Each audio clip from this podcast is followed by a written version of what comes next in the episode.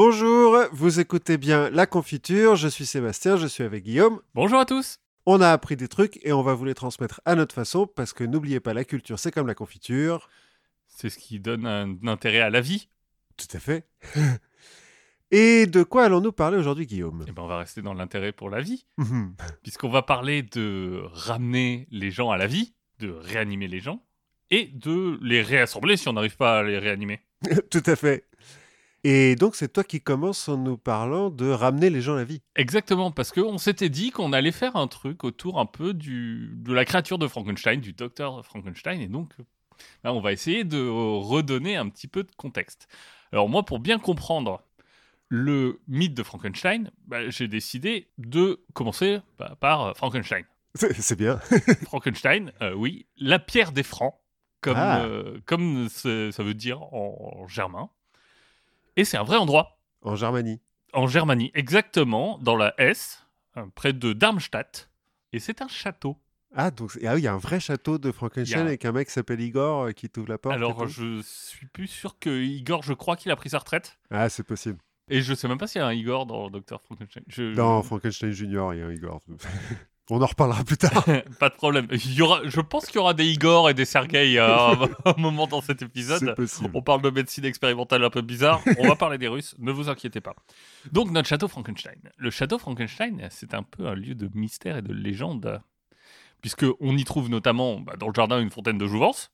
Ah, comme mais ça. elle est, elle est cassée en ce moment. Ah, Pas de bol. Euh, Il y a apparemment un trésor caché qui a entraîné une ruée vers l'or un petit peu chaotique vers 1763, Genre, il y a plein de mecs qui sont arrivés dans le jardin, qui sont bien creusés et tout. mais qu'on n'a jamais trouvé. Et dans les années 1200 et quelques, bon, on n'est pas très sûr de la date hein, exactement, euh, parce que, bon, on sait que c'est un fait historique, mais la date est un peu floue. On y a tué un dragon. Ah, oui, bah oui. Non, On- mais c'est vrai que c'est un peu flou parce que les, les- les archives ont cramé. du coup. Exact. Bah, à cause du dragon. bah non, il était mort. Bref, on a même entendu en direct des fantômes dans un show télévisuel américain qui, qui s'appelle Ghost Hunter International et qui s'intéressait aux fantômes du château Frankenstein. C'est dire s'il y a un endroit qui est assez cool. ouais, ouais, ouais, ouais. Et surtout, c'est là qu'est né Johann Dippel. C'est un peu anticlimatique. Deeple. Bon. Bon, bah voilà. Le 10 août 1673, pour être précis. C'est un peu par hasard hein, s'il est né là, parce que sa famille ne s'est installée au château Frankenstein que depuis trois ans. Mhm. Pour d'obscures raisons de persécution religieuse, vu que papa est pasteur, en plus d'être euh, directeur d'école, et quelqu'un d'un peu important dans la communauté religieuse protestante. Mhm. Donc euh, papa est directeur d'école, donc le fiston, il va aussi à l'école. Ça veut dire que directeur d'école, il peut se payer un château? Ça a changé l'éducation nationale. Bah, prêtre, euh, prêtre directeur d'école. Le- L'avantage de 1600 et quelques, c'est qu'il n'y a pas beaucoup d'écoles. En fait, c'est assez, c'est presti- pas faux. c'est assez prestigieux, quoi, je pense. Il va aller à l'école, le fiston, et il va montrer assez vite qu'il est brillant. C'est un élève brillant. Malheureusement, bah, l'école va avoir un effet secondaire indésirable. C'est que bah, ça va commencer à lui faire un peu douter de son catéchisme au fur et à mesure où il apprend les choses. Et il va quand même persévérer un petit peu, hein, euh, notre ami, puisqu'il va quand même intégrer la faculté de théologie de Gießen. Oui, mais enfin, à l'époque, théologie, c'est- Oui. ça veut tout dire. Donc il y a une- la ville euh, étudiante locale, hein, donc euh, autour de Darmstadt, toujours dans la Hesse. Enfin, c'est près de la Ruhr, quoi, globalement. tu veux euh, dire des mots, là. L'Allemagne, voilà, près de, la, près de la Sauerkraut, à côté de la Kartoffelsalat. en gros, c'est pas très loin de la frontière alsacienne. Mhm. Et donc, notre, euh, notre ami arrive à Gießen, et là, il est toujours aussi brillant, et c'est à partir de là que les choses vont commencer à mal se passer. Parce que, en fait, tout le monde va se rendre compte qu'il est hyper brillant. Ouais, ça arrive, euh, gens bien. Et donc, tout le monde le kiffe. C'est mieux que dans l'autre sens. des fois, quand t'es trop brillant, on te jette des pierres. C'est ça. Bah, on- là, tout le monde le kiffe. Et donc, euh, et donc notre ami Johan, il va prendre comme fait acquis que c'est un homme exceptionnel. Tranquille. Voilà. ça peut pas mal se passer. Donc, euh, en fait, tout au long de sa vie, il va être euh, se penser euh, beaucoup plus intelligent que tout le monde. Et en fait, dès qu'il voit un, un sujet, il se dit c'est facile, je vais en devenir un expert. Tranquille. J'ai vu une, une citation, alors qui parlait pas de lui, mais qui parlait de quelqu'un d'autre, et qui disait si tu lui donnes la recette d'une confiture, il t'écrit un traité. C'était qui, euh, du coup? C'est pas lui? Euh, Sir William Batford, je crois, quelque chose comme ça. Bref, Alors qu'il devait pas être si exceptionnel que ça. parce que- non, bah non. euh, je- En tout cas, il est moins fort que Bonne Maman, Voilà. a priori. Donc, après la fac, il finit sa fac, tout le monde est, est aux anges, euh, il est trop fort. Là, il- c'est la fac, hein, donc il va faire un petit Erasmus. il va à Strasbourg. Ouais, enfin, il va pas très loin, quoi, quand même. Non, mais bon, c'est un, un petit Erasmus. Il va commencer à creuser un peu le, la philosophie, s'intéresser à la philosophie, mais aussi il va commencer à se mettre aux sciences. D'accord. Hein, à la vraie science, il se met à la chiromancie. Alors là, qui romancier rappelle, c'est les cartes. Non, c'est l'étude de- des lignes de la main. Ah C'est- C'est très scientifique. Beaucoup plus que les cartes. Le problème, c'est qu'à Strasbourg, il va pouvoir y rester que deux ans. Parce que bah, il a malencontreusement tué un challenger dans un duel. ça arrive aussi. Ce qui est toujours. Mais le problème, c'est que c'est mal vu quand c'est toi l'étranger. Oui. Et bah, il va retourner à Gießen euh, en tant que professeur et enseignant à la cour du duc local. Il va se retrouver pris dans une controverse dont on raffole dans la confiture, puisqu'à ce moment-là, s'affrontent au sein de l'église luthérienne les orthodoxes et les piétistes. Ah, les piétistes, nouveaux joueurs. voilà, alors la différence, c'est que les orthodoxes, ils sont partisans d'un respect strict de la liturgie luthérienne. Ah, donc en plus, c'est des protestants orthodoxes. Exactement. Ouais, c'est Ah, des orthodoxes de Ah non, l'Est, quoi. ah non, non, c'est des luthériens orthodoxes qui disent en gros, euh, bah, avec Luther, on a fait un nouveau, une nouvelle liturgie, il faut la suivre. Mhm. Et les piétistes qui disent, ce qui est important, c'est la foi et c'est de vivre une bonne vie pour Dieu. Ok. Donc, si euh, on chante pas le bon Amen euh, au bon moment, euh, c'est moins grave que de pas tuer des gens. Ce qui euh, se défend, hein, finalement. bah oui, et notre ami Deeple, lui, il est plutôt pas très chaud pour tous ces catéchismes et tout ça, donc lui, même s'il étudie la théologie, il va pencher naturellement contre les orthodoxes, parce qu'il n'est pas très fan de la rigidité de la doctrine. Le problème, c'est que en face, les piétistes, ils insistent pour qu'en fait on règle les problèmes sans acrimonie ni violence. Ouais. Et ça, il sait pas vraiment faire. il a bien aimé le duel. il se dit. euh, Voilà, non mais c'est-à-dire que pour lui, le débat, c'est on s'insulte, je te ramène plus bactère, euh, et, et Parce- c'est comme ça que je kiffe. Parce qu'il est Parce que- exceptionnel. Bah exactement, il est exceptionnel, et si on peut plus dire aux gens qui ne sont pas d'accord avec toi, qui sont trop bêtes pour te comprendre, Je veux dire, où, où va la République exactement, c'est un pas de plus vers la cancel culture, j'ai Voilà, l'impression. Si on se fie un peu à ce que disent ses contemporains, lui, ce qu'il aime, en fait, c'est la contradiction. Toujours et tout le temps. C'est au point que on n'arrive même plus vraiment à savoir ce qu'il pense. Donc il doit être super. Faut l'inviter à dîner, quoi. Parce que il est juste contre. Il y a, Et- ça, et- il y a un syndrome, hein. c'est un syndrome psychologique. En fait, le, le point fixe de sa pensée, c'est qu'il est contre et les autres ont rien compris. ouais, ça, on dirait un peu. euh, Les plus gentils des historiens que j'ai lus disent qu'ils préfèrent l'art de la dispute à la recherche de la vérité. mhm. D'autres disent qu'il a passé euh, trop de temps dans son laboratoire, le- qui lui a échauffé le cerveau. C'est possible aussi, parce qu'à l'époque, il a dû faire un peu d'alchimie. euh, Exactement. C'est à ce moment-là où notre euh, ami Dippel se met à l'alchimie. Et la légende veut qu'un pasteur de Gießen lui ait donné deux livres, des livres, des bouquins, mhm. En pensant que bah, lui, qui est si intelligent, bah, il pourra peut-être en faire quelque chose parce que c'était trop compliqué pour lui. Bon. Dippel dit Ok, bah, Attends, je veux dire. euh, je veux dire, c'est hyper simple, pas de problème. Et en plus, ça parle de transmutation de métaux en or. Donc cool. Pour euh, un cerveau aussi bien fait que le sien, la tâche a pas l'air très compliquée hein, en lisant le truc.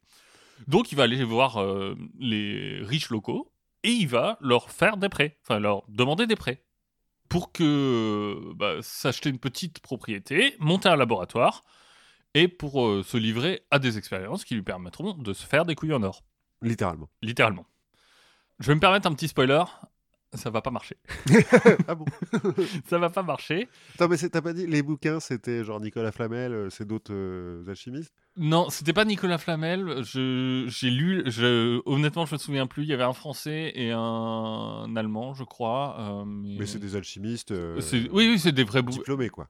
Enfin, oui, c'est tenté qu'on a vraiment des alchimistes diplômés, mais bref, c'est le début de la pensée chimique.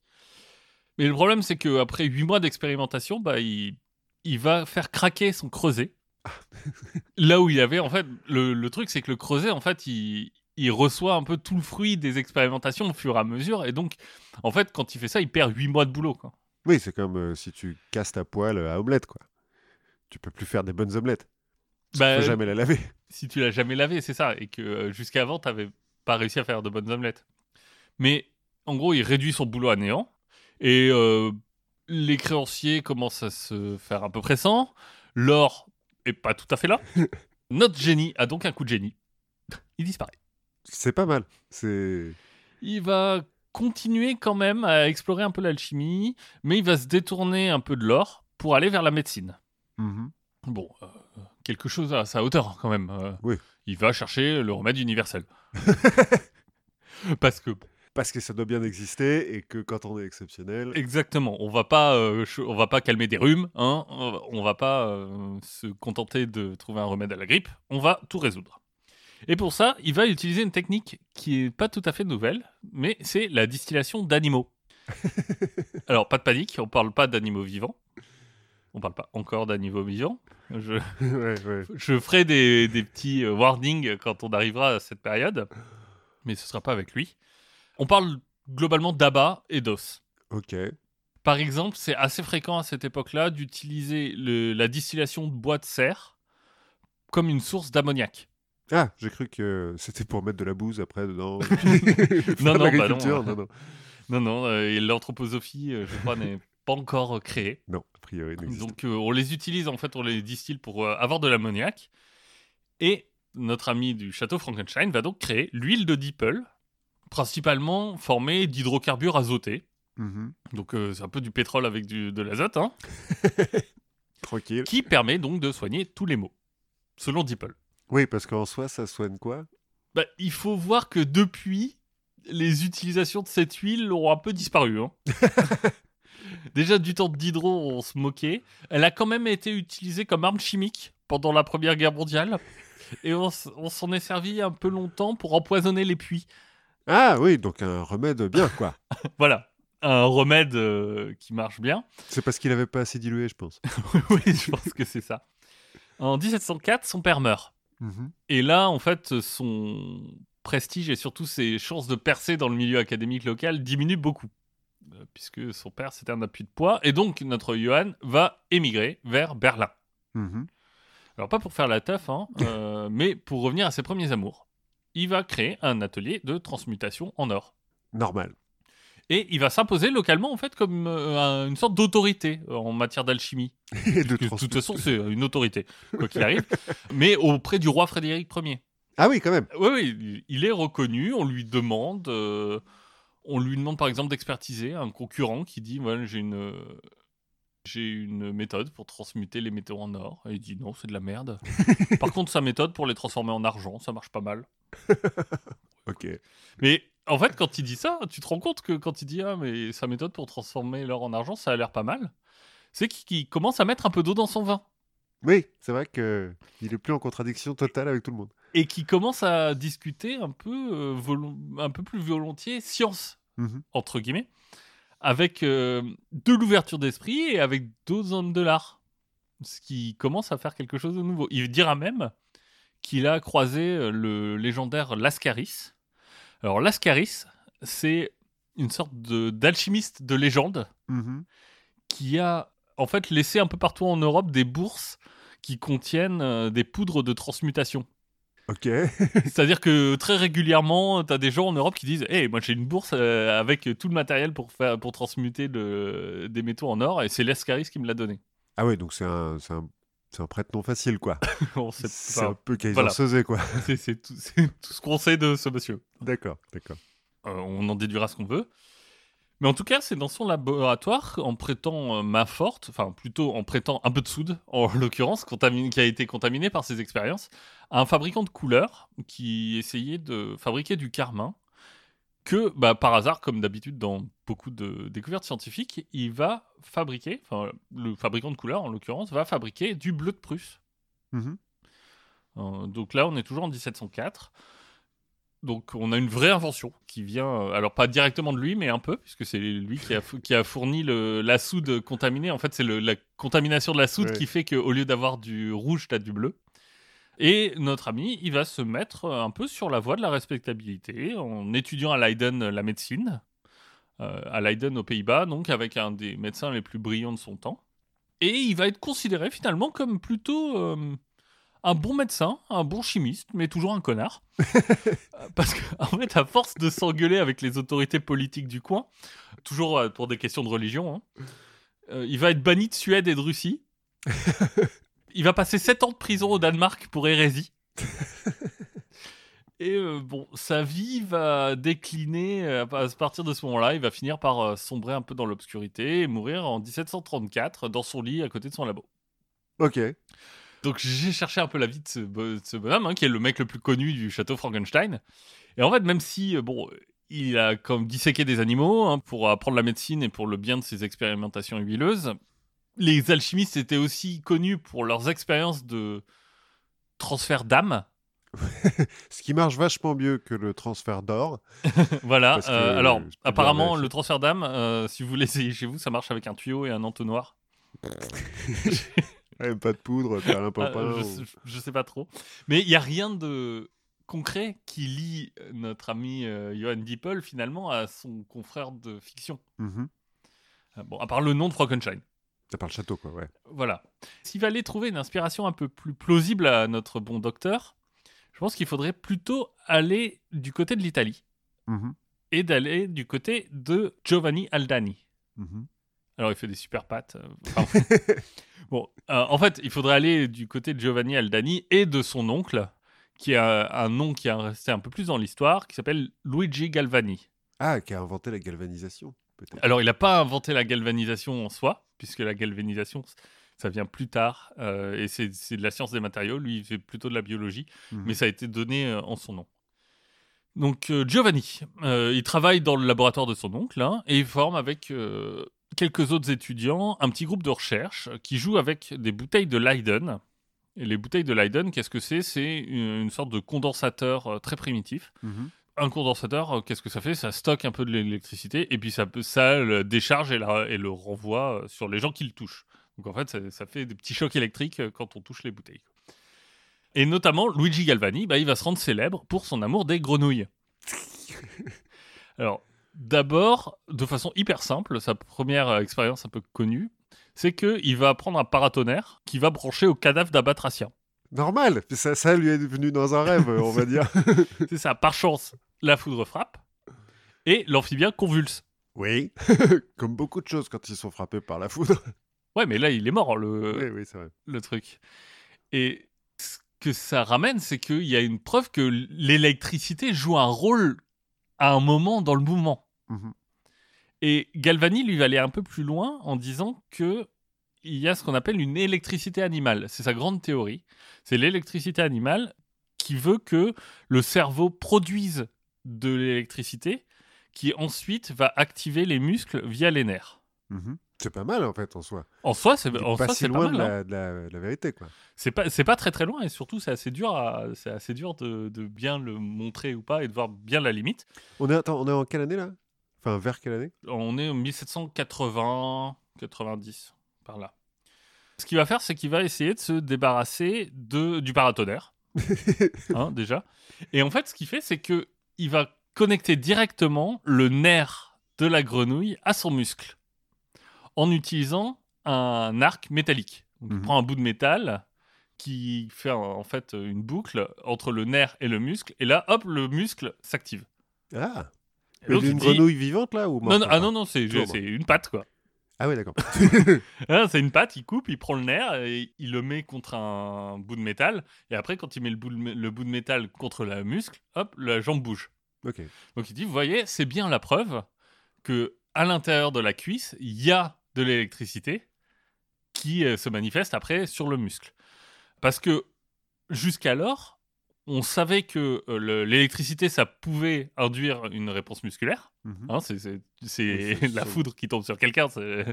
Voilà, mais on pensait pas que. On pensait que c'était un peu à hasard. Comme euh, si on pousse ou si on tape au bon endroit, euh, ça fait un réflexe.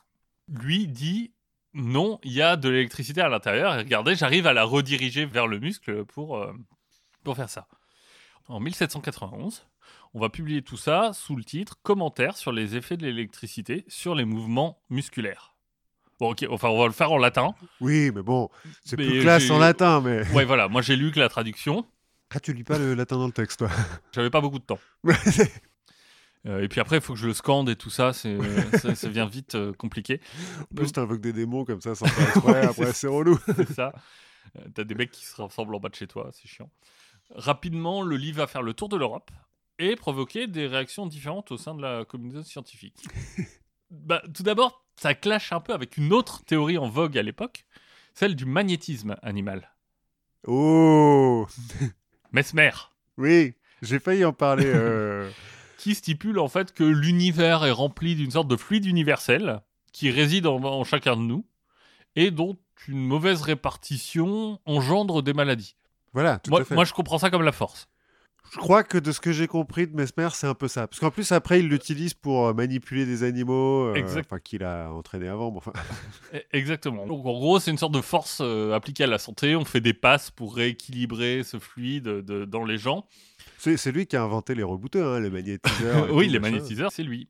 Et déjà à l'époque, la France va ordonner en 1784 une commission royale qui va essayer d'y voir clair un peu dans tout ça. Et euh, spoiler, qui dit que ça marche pas, Quoi, le magnétisme ou... Oui. oui. le magnétisme. Mais ça ne nous empêchera pas d'en parler euh, sûrement une autre fois, un peu plus en détail, euh, dans la confiture. Et le livre voyage, et il va toucher aussi un autre savant italien, qui s'appelle Alessandro Volta. Ah, lui aussi, euh, assez connu. Lui aussi assez connu. Et lui, il est intéressé par les expériences, il les trouve hyper cool, mais il va faire une autre interprétation. Il va dire que si, en fait, on a une réaction, c'est parce qu'en fait, l'arc métallique est composé de deux métaux différents. Mhm. Et quand on met deux métaux différents ensemble, eh ben, ça fait ce qu'il appelle de l'électricité bimétallique. Et que l'électricité viendrait de là et pas qu'elle est stockée dans le corps humain. Bon, euh, laisse-moi dire que quand euh, on a un mec qui a une unité euh, électrique qui a son nom, c'est que lui, il a compris une chose ou deux à l'électricité. Ouais, un petit peu plus que l'autre. Bah, Après, électricité bimétallique, c'est quoi? C'est une différence de potentiel? En fait, Volta, c'est le mec qui va inventer la pile. Oui, c'est pas faux. Ouais, ouais, c'est- Et, et c'est le tout le principe de la pile. ouais, en vrai, fait, de vrai. mettre deux métaux en contact. Bon, Aldini va prendre les choses en main. En fait, son oncle, il est assez réservé. Euh, Il, lui, il est content de faire ses petites manips dans son coin. Aldini, lui, il va prendre sur lui de de- d'endosser le, un peu d'être le symbole de cette euh, de cette théorie et il va donc répondre euh, à la fois de façon littéraire, mais aussi expérimentale. Où là, il va faire une nouvelle manip en reliant le nerf et le muscle uniquement grâce à du mercure J'aime bien faire avec le mercure, les mecs. du mercure liquide, hein, donc. Mais, euh, Là encore, problème. Ça marche. Mais Volta dit oui, mais attention, ton mercure, il n'est pas complètement pur. un peu relou, Volta, quand même. Et donc, tu as deux métaux. Oui, Et bah, donc, euh, re-électricité. Et ça, c'est un peu dur à trancher. En fait, personne sera vraiment capable de trancher entre les deux explications mhm. à l'époque. Parce que les expériences, elles s'enchaînent, elles ont l'air de se contredire un peu. Euh, et en fait, ils arrivent à, à produire des contractions, par exemple, Aldini et Galvani, en reliant les nerfs de deux jambes entre elles. Et ils voient un faible effet. Mhm. Donc là, il n'y a plus de métal. Mais euh, de l'autre côté, bah, Volta, lui, il crée une pile. Et donc, euh, on se dit, bon, finalement, c'est peut-être lui qui a raison. Euh, spoiler, en fait, ils ont un peu tous les deux raison. Ouais. Parce qu'il y a effectivement dans le corps, on produit des très faibles euh, quantités d'électricité, et euh, notamment au niveau du cerveau. Et donc, euh, ils ont un peu tous les deux raison. En 1798, à la mort de son oncle, Giovanni, bah, il va reprendre la chaire de physique de l'université de Bologne, où était son oncle, et il va continuer à creuser et puis à promouvoir le galvanisme, l'électricité animale. Là, il va passer de batraciens à des animaux à sang chaud, C'est là où, Mort. généralement. Non, mort. D'accord. morts, et il va euh, notamment montrer qu'il peut avoir des réponses musculaires en stimulant directement le cerveau d'un bœuf, Ok.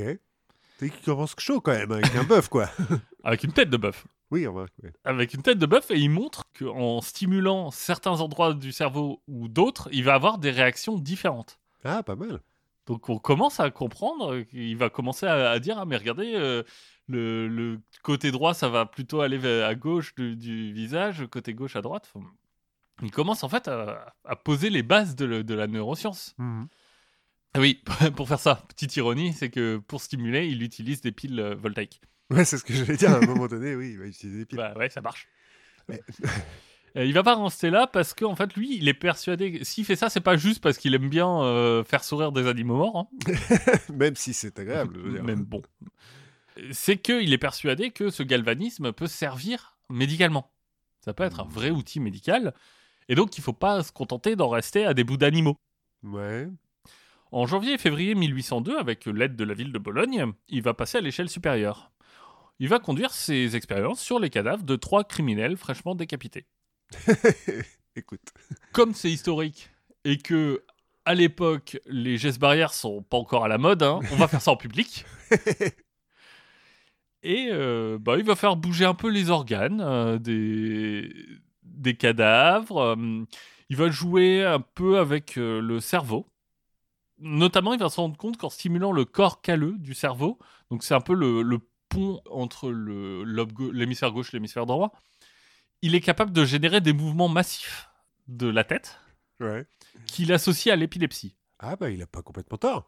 Alors, c'est beaucoup plus compliqué que ça, mais, euh, mais effectivement, le corps calleux peut jouer un peu, euh, amplifier les crises d'épilepsie. Et parfois, on le coupe pour justement diminuer euh, ces crises. c'est pas bien. la source, Mhm. mais euh, ça joue un rôle. Et il se dit, mais en fait, euh, ça peut vraiment être thérapeutique. Ouais. Donc on va aller plus loin. Aldini, bah, d'abord, il va euh, être responsable et il va donc d'abord s'appliquer des chocs électriques à lui-même, à la tête, ce qui va le rendre insomniaque pendant plusieurs jours. Oui, bah. Et après, il va avoir accès à un fermier de 27 ans, Luigi Lanzarini, qui est lui plongé dans une grande mélancolie. ouais. Et étrangement, quand il va faire un traitement aux électrochocs, puisque c'est ça qu'il fait, Ouais. hein, il lui choque les oreilles, je crois, eh ben, il va se retrouver un peu soigné. Ah, ok. Donc, il invente euh, le traitement aux électrochocs aussi. Exactement. Ok, normal. Et là, c'est la gloire. Et la tournée européenne pour lui. Et hop, première étape, la salpêtrière. Ouais. Là encore, on lui sort un cadavre frais, lui sort ses électrodes, on s'amuse, le public est présent, tout le monde trouve ça stupéfiant. Il va aussi pouvoir faire des électrochocs hein, à certains patients de la pitié. Et euh, il va perfectionner un peu son appareil aussi parce qu'en fait, à la base, les gens ne voulaient pas parce que ça faisait peur. parce que c'était un truc qui faisait hyper peur, donc il va cacher, il va cacher les piles, euh, machin. Philippe Pinel, qui est le directeur de la salpêtrière euh, alors et qui est considéré comme le précurseur de la psychiatrie, Mhm. va lui aussi s'en servir. Ok. Ils ont lancé une mode, quoi. C'est un peu ça, mais une mode qui va qui dure en- qui dure encore. Ah, on utilise encore, je crois qu'on avait arrêté avec euh, les électrochocs. Bah, en que- fait, euh, aujourd'hui, on fait de l'électrostimulation, qui Oui. sont des électrochocs en vachement plus cool. Oui, voilà, c'est ça. Mais les, électrochocs, ça, on, on en fait encore, je crois. Parce que, euh, en fait, ce qui s'est passé, c'est que pendant un moment, euh, l'électrochoc, on se disait, bon, allez, on pousse, on pousse un peu sur le, le truc, et donc ça cramait les cerveaux. euh. Oui. Maintenant, on est un peu plus raisonnable, mais je crois que ça s'utilise encore pour certains cas de dépression. Ah. En 1803, donc, Londres. Donc là, on va lui trouver George Foster, qui a noyé sa femme et son gosse, et euh, qui vient de se faire pendre. Et bah, devant le collège royal des chirurgiens, Aldini va à nouveau l'animer et le faire convulser. Lui, il, il devient un peu meilleur, Aldini. hein, il s'est perfectionné. il peut faire euh, trembler les mâchoires, euh, il- presque comme si la personne parlait. Il arrive à faire des mouvements si naturels que parfois la foule croit à une résurrection. Notamment quand on stimule le rectum du cadavre. Éc- Écoute, c'est- les récits que j'ai lus. hein. Euh, écoute, c'est peut-être par là que rentre l'âme. Bah, Euh, oui, voilà. Donc la démonstration, elle va être relatée dans le Times et va avoir un impact très fort sur toute la société anglaise de l'époque. On est juste 15 ans avant l'écriture de Frankenstein. Et moi, je pense que ça a eu un- forcément un impact. Bah oui, oui. Bon, faut pas chercher à réduire euh, l'italien seulement à un savant qui essaye de recréer la vie. Parce qu'en fait, c'est pas tout à fait son, son genre. Il est pas dans un délire mythologique. Mhm. Lui, il est vraiment pragmatique et ce qu'il veut, c'est comprendre comment ça se passe pour pouvoir faire du galvanisme une approche thérapeutique. Mhm. Et c'est pour ça, par exemple, qu'il va prendre des cadavres morts différemment à chaque fois. Ouais, c'est ce que j'allais dire, parce qu'au début, ils sont décapités. Là, Euh, le pendu, au moins, il est, il est entier, quoi. Ils sont décapités. Euh, à Paris, c'est une femme qui est morte de suite de maladie, de, de fièvre. Et, euh, et donc euh, là, c'est un pendu. Et il va finir par résumer tout ça dans un essai théorique et expérimental sur le galvanisme en 1804. Et même si euh, on en est encore qu'au balbutiement, il fait les premiers pas sur le chemin qui va nous, nous mener jusqu'à des thérapies d'électrostimulation. Et par exemple, aujourd'hui, une façon de guérir l'épilepsie, euh, bah, c'est euh, c'est la stimulation du nerf vague Mhm. Par des implants. On envoie des, des micro-chocs. euh, alors, c'est plus avec des piles de. Je crois qu'il prend euh, 100 disques de zinc et 100 disques de cuivre euh, qui sont empilés. Non, là, c'est des, petits implants. Mais, on- mais c'est des choses sur lesquelles euh, le- les chercheurs travaillent encore en ce moment. Ouais, Parkinson aussi. J'avais vu des vidéos euh, sur des électrodes que tu mets dans les, des cerveaux de gens qui ont Parkinson et qui leur modifient la- l'humeur euh, juste en tournant un bouton. C'est assez incroyable. Les mecs, ils se mettent à rire pour rien, puis à pleurer juste après. Là, là en l'occurrence, l'avantage du, du nerf vague, c'est qu'on on peut le prendre dans l'épaule. Oui, c'est parce que là, pour Parkinson, il faut planter des trucs dans le cerveau quand même. Voilà, Ça se fait- c'est- faites pas ça chez vous. Quoi. voilà, ne, ne faites pas ça chez vous sans l'avis de vos parents. Voilà. Étrangement, il va dévouer la fin de sa carrière à d'autres types de recherches, plutôt utilitaires, euh, sur l'art de se préserver de l'action de la flamme. Ok. Euh, donc, il va travailler avec l'amiante, par exemple. euh, qui marche. Enfin, qui en- ceci dit, est inifugé. enfin, est un matériau qui inifuge. Il va travailler aussi sur l'éclairage d'intérieur. Il va refaire l'éclairage de la Scala. Écoute, c'est un homme brillant lui aussi. euh, Voilà, il mais, a euh, beaucoup mais- de talent. Qui s'est dit, bon, bah, je vais faire autre chose de ma vie maintenant, mais, mais toujours orienté vers euh, servir les gens, faire Ouais, des trucs pratiques. Bon, il y a d'autres candidats pour l'inspiration de Frankenstein. J'ai trouvé des gens où je me suis dit, eux, ils auraient pu- vraiment pu être sur cette liste s'ils étaient nés un peu plus tôt. Ouais. Parce que leur euh, combat pour euh, ramener la vie chez un mort a été, on va dire, euh, poussé. Mhm. Alors, il y, il en a un qui me, enfin, qui m'a fait rire. Il y a Robert Cornish, Parce qu'il s'appelle Corniche ou... qui s'appelle Cornish, qui est un médecin américain, qui, dans les années 50, se disait que bon, le cœur, ça n'était pas si, forcément si utile que ça pour faire circuler le sang. Et c'est pour ça qu'il expérimentait sur des animaux, qu'il étouffait, voilà, ne faites pas ça chez vous, c'est horrible, qu'il étouffait et qu'il mettait ensuite sur une balançoire à bascule. voilà, qu'il euh, qui bougeait de haut en bas pour faire circuler le sang. Ouais. Bon, comme on n'est plus au XVIIIe siècle, le UCLA, qui est la faculté où il est employé, le vire Ouais, pour bien. ses pratiques qui sont absolument pas éthiques. Lui dira qu'il a réussi à ramener à la vie deux chiens, dont un de façon euh, presque pérenne. Ouais, mais du coup, il doit vivre sur une balançoire, le chien, quoi. C'est pas pratique. Ben, je sais pas, non, lui il le dit. hein. Personne n'a vérifié que c'était vrai. Oui. Et euh, donc il va apprendre de ses erreurs et il va continuer ses expériences dans son garage. Mhm. Mais cette fois, bon, il fait un peu des trucs sur des porcs, mais il décide de passer à l'expérimentation humaine. Ok, tout va bien se passer. Et il, cherche un cobaye. Mhm. Et il va trouver ce cobaye. Un mec qui dit Ouais, je suis prêt à mourir euh, si tu me ressuscites derrière. Il devait être brillant, Le- lui aussi. Le cobaye, Thomas McModigle, emprisonné à vie pour avoir tué une fille de 14 ans. ouais, bon. Et en fait, bah, ça se fera pas parce que l'administration pénitentiaire lui refusera la demande en arguant que c'est pas très éthique. Est-ce qu'il avait pas peur c'est- J'ai vu passer il y a pas longtemps qu'il y a un type condamné à mort aux États-Unis qui a fait une crise cardiaque, qui a été cliniquement mort pendant deux minutes, et puis qu'on a réussi à, à re- ressusciter, enfin, Oui. pas, pas ressusciter, mais à ramener à la vie, et qui du coup a fait un appel en disant bah, Je suis mort. Eh ben, donc c'est ma- exactement, c'est exactement euh, ce que j'ai lu, c'est que derrière cette décision, il y a peut-être euh, le fait de bah, qu'est-ce qu'on fait d'un prisonnier ressuscité? le mec, il est mort. Bah, il a purgé sa, il a purgé sa peine. Ouais, ouais, ouais. Il est condamné- prison à vie, bah, sa vie s'arrête euh, et après euh, il peut ressortir. Ouais. Donc je sais pas ce que ça a donné là. Le- en l'occurrence là, le- La nouvelle, c'est pas, ça n'a pas encore été jugé, je crois. d'accord. Mais là, euh, c'est bah, c'est la- en Californie, ils ont dit non non, on prend pas le risque. Bon, lui, il est un peu, un peu taré, hein, Robert Cornish. Pour moi, le vrai successeur de Galvini, Et en fait, le, la vraie illustration du docteur Frankenstein, il a été diplômé de l'université de médecine de Moscou en 1914. Mhm. Donc Sergei Brioukonenko, de son petit nom, euh, a la chance donc de finir sa- la fac en 1914, tout juste pour pouvoir aller sur le front au sein de l'armée impériale russe. Mhm. J'ai cru comprendre qu'il allait pas passer une expérience folle folle De peu de gens ont, ont beaucoup pendant aimé. la Première Guerre mondiale.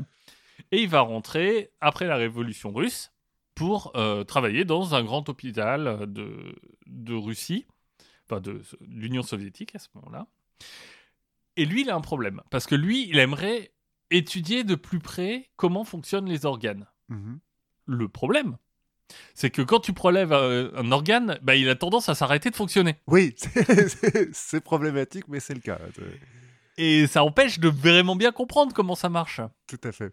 Et notre ami russe, il va se mettre en quête d'un moyen de maintenir le fonctionnement d'un organe hors de son corps d'origine. Tout va bien se passer. Résultat de trois ans de boulot, il va le présenter en, mille- en mai 1925 au deuxième congrès des pathologistes russes. Mhm. Et il va utiliser... Alors, on, on prend 10 minutes de pause pour les gens qui aiment pas trop les, les expériences sur les animaux. On fera des chapitres pour pouvoir sauter euh, les moments, parce que moi aussi j'ai un moment qui est un petit peu crade. Ok, on fera des chapitres, on, on vous- on s'occupe de vous, n'ayez pas peur. Donc, en utilisant une machine qui simule le fonctionnement du cœur et des poumons, et donc euh, une sorte de, de machine cœur-poumon, on appelle ça, Mhm. il va arriver à faire revenir à la vie, enfin une sorte de caricature de vie, la tête d'un chien. Sans le corps. Juste Sans- la tête. juste la tête. Voilà, voilà. juste la tête et euh, dans les années qui viennent, il va, pers- il va perfectionner sa machine pour améliorer la qualité de vie de la tête, qui en fait, euh, bah, on voit qu'il tourne les oreilles quand il entend un bruit, que si on lui met un peu de jus de citron euh, près des lèvres, il va se lécher les babines, que les yeux bougent pour suivre un peu les, les gens. La vidéo existe sur Internet. euh, c'est une vidéo de 1940 qui s'appelle, je sais plus, euh, Expérimentation sur la, réa- la réanimation, je crois que ça s'appelle.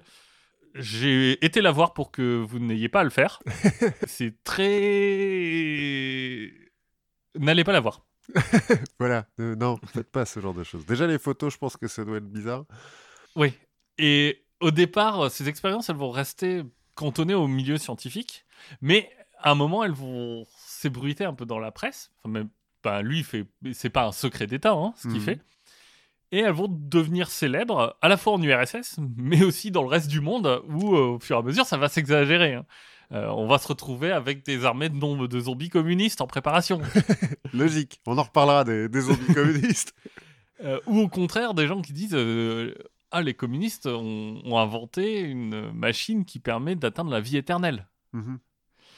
Bon, Bryukhanenko, lui, va montrer en 1934 qu'il respecte pas beaucoup plus les volontés des humains que celles des animaux, puisqu'avec l'aide d'un chirurgien, il va récupérer le corps d'un suicidé, Mhm. un mec qui s'est suicidé par pendaison, et il va le brancher à sa machine trois heures après sa mort. Donc la machine va pomper le sang froid du mort, le réchauffer, le- l'enrichir en oxygène pour le réinjecter dans le corps. Ça prend un peu de temps, mais à un moment, tout le monde se stoppe et entend un pouls. Puis une sorte de raclement de gorge. Oh. Puis les yeux qui s'ouvrent. Oh. Et l'homme qui regarde autour de lui, euh, frappé un peu de stupeur. Ouais. Bon, ça va durer deux minutes. Il va y avoir un semblant de vie pendant deux minutes. Euh, c'est suffisant pour que tout le monde se dise on arrête.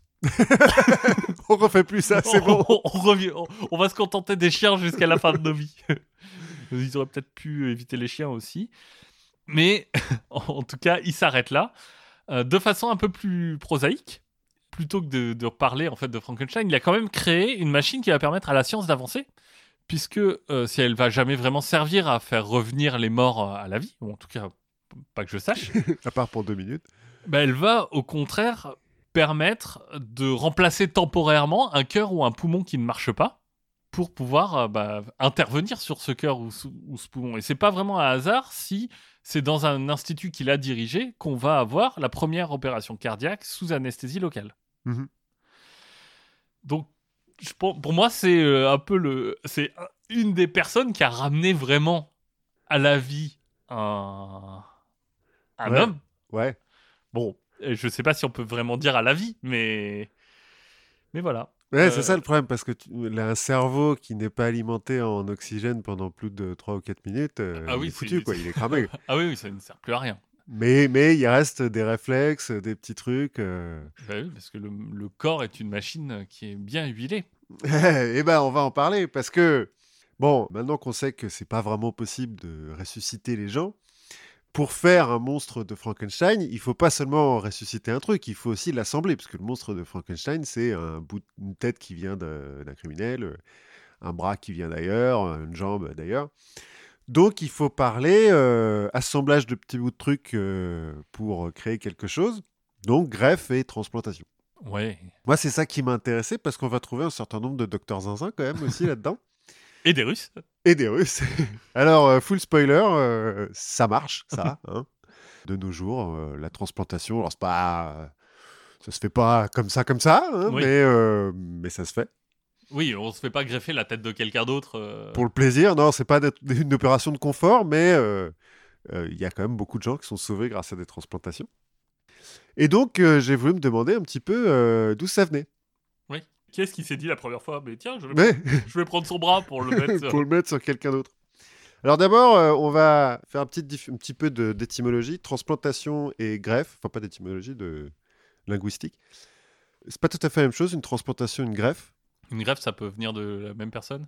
Non, non, alors les deux peuvent venir de la même personne. D'accord. Euh, à ce moment-là, on parle d'auto-greffe ou d'auto-transplantation. Si- Si tu sinon- la main droite et la main gauche. Ouais. Après, les problèmes mécaniques, hein, mais... Non, non, mais en fait, il y a transplantation quand on procède à l'anastomose chirurgicale des vaisseaux sanguins de l'autre. Ah bah oui. Voilà, alors anastomose, ça veut dire en fait qu'on les relie, quoi. Et qu'on Oui. les soude ou qu'on les, les coud, enfin bon, qu'on les relie. Et il y a greffe quand il n'y a pas de, de- d'opération sur la vascularisation. D'accord. Et qu'on attend que ça se fasse tout seul, Donc greffe de peau, quoi. par exemple. Alors, donc d'où elle vient l'idée? En fait, l'idée, euh, elle est vieille comme le monde parce que euh, dans la mythologie, par exemple dans la mythologie égyptienne... de euh, tout temps, les hommes ont perdu des bouts. Alors déjà.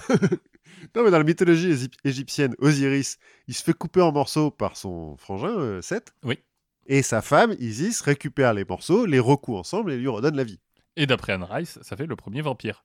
Voilà, je savais pas, mais, mais voilà. Alors, tout sauf euh, la tub. Elle, elle l'a pas retrouvée. Bon. C'est pas grave, ils avaient déjà un enfant. Bon, sauf que euh, les, sources sur Osiris et Isis, c'est un petit peu euh, compliqué à trouver. Le premier document de l'histoire qui parle de greffe, c'est un traité de médecine qui date du 9e siècle avant Jésus-Christ, qui vient d'Inde, qui est attribué à un chirurgien indien qui s'appelle Sushruta. Alors, euh, peut-être que ça se prononce autrement, mais enfin voilà. Oui. Docteur Sushruta. Déjà. Bon, on n'est pas bien sûr qu'il ait vraiment existé, que ce soit pas plutôt euh, le- un nom générique pour euh, chirurgien à l'époque. Toujours est-il, dans son traité, il parle de la possibilité de réparer les nez amputés des criminels, puisqu'à l'époque, euh, on leur coupe le nez, Oh, en leur prenant un bout de peau ailleurs, un endroit où ça sert moins, et en leur mettant sur le nez, pour remplacer quoi. La greffe de peau, donc. Ce qui te fait une tête de cul. Si tu le prends sur les fesses, mais t'es pas obligé. On verra que pas forcément. Le problème, c'est que bah, on, a, on a essayé plus tard dans l'histoire. On verra que en fait pas si simple que ça. Et euh, Ouais, autant, quand même intérêt à le prendre à un endroit qui est pas très poilu.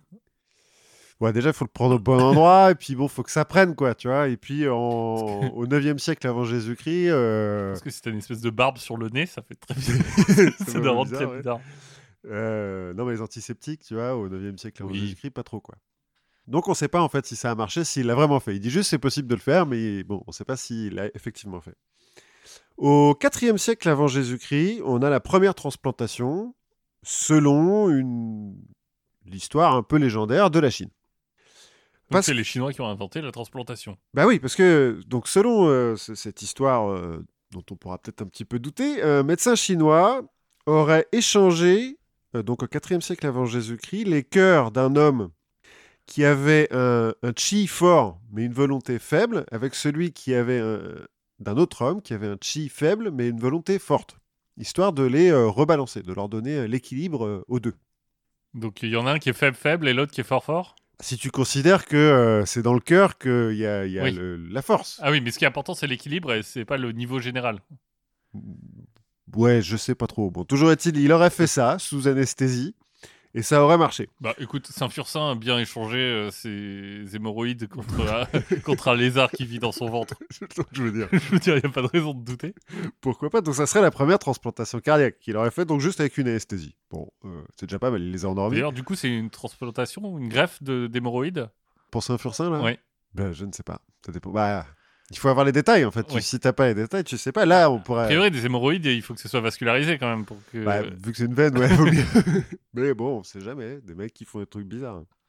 Bon, on peut peut-être douter un petit peu de cette histoire, notamment parce que le médecin en question, euh, il aura rencontré un dieu qui lui aurait donné des visions rayons X, qui lui permet, ceci dit, euh, de, de diagnostiquer les gens juste en les regardant. Donc, euh, bon, Ça fait gagner du temps. oui. Donc on peut douter de ça, ou alors c'était le docteur, le docteur, euh, le fameux docteur Wu, qui passait par là. Ouais, Peut-être. euh, Un autre euh, épisode de voyage temporel. Voilà. Bon, donc on va euh, la première vraie greffe de l'histoire. hein.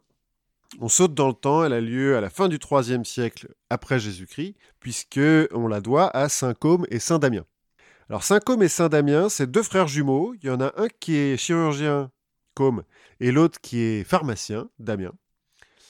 Et ils sont assez réputés, notamment parce qu'ils prennent pas d'argent euh, pour faire la médecine et tout. Euh, ils opèrent dans le sud de la Turquie. Ok.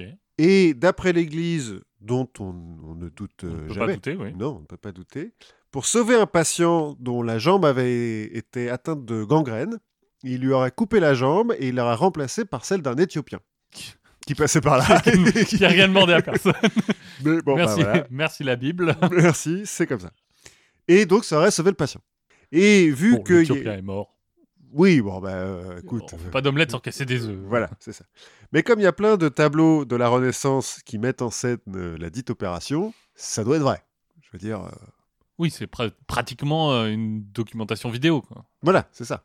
Et on voit bien d'ailleurs dans les tableaux en question que la jambe euh, greffée est noire alors que l'autre est blanc, ce qui prouve bien que c'était bien. Au contraire de la jambe gangrénée. Qui, ouais, elle est grise, pardon, du coup la jambe elle est marron, celle Oui. qui est greffée, et... mais on voit pas la jambe gangrénée sur le truc. Ils auraient pu la remettre sur l'Éthiopien. C'est vrai. C'est pas très cool. On voit pas le reste de l'Éthiopien non plus d'ailleurs. Bon.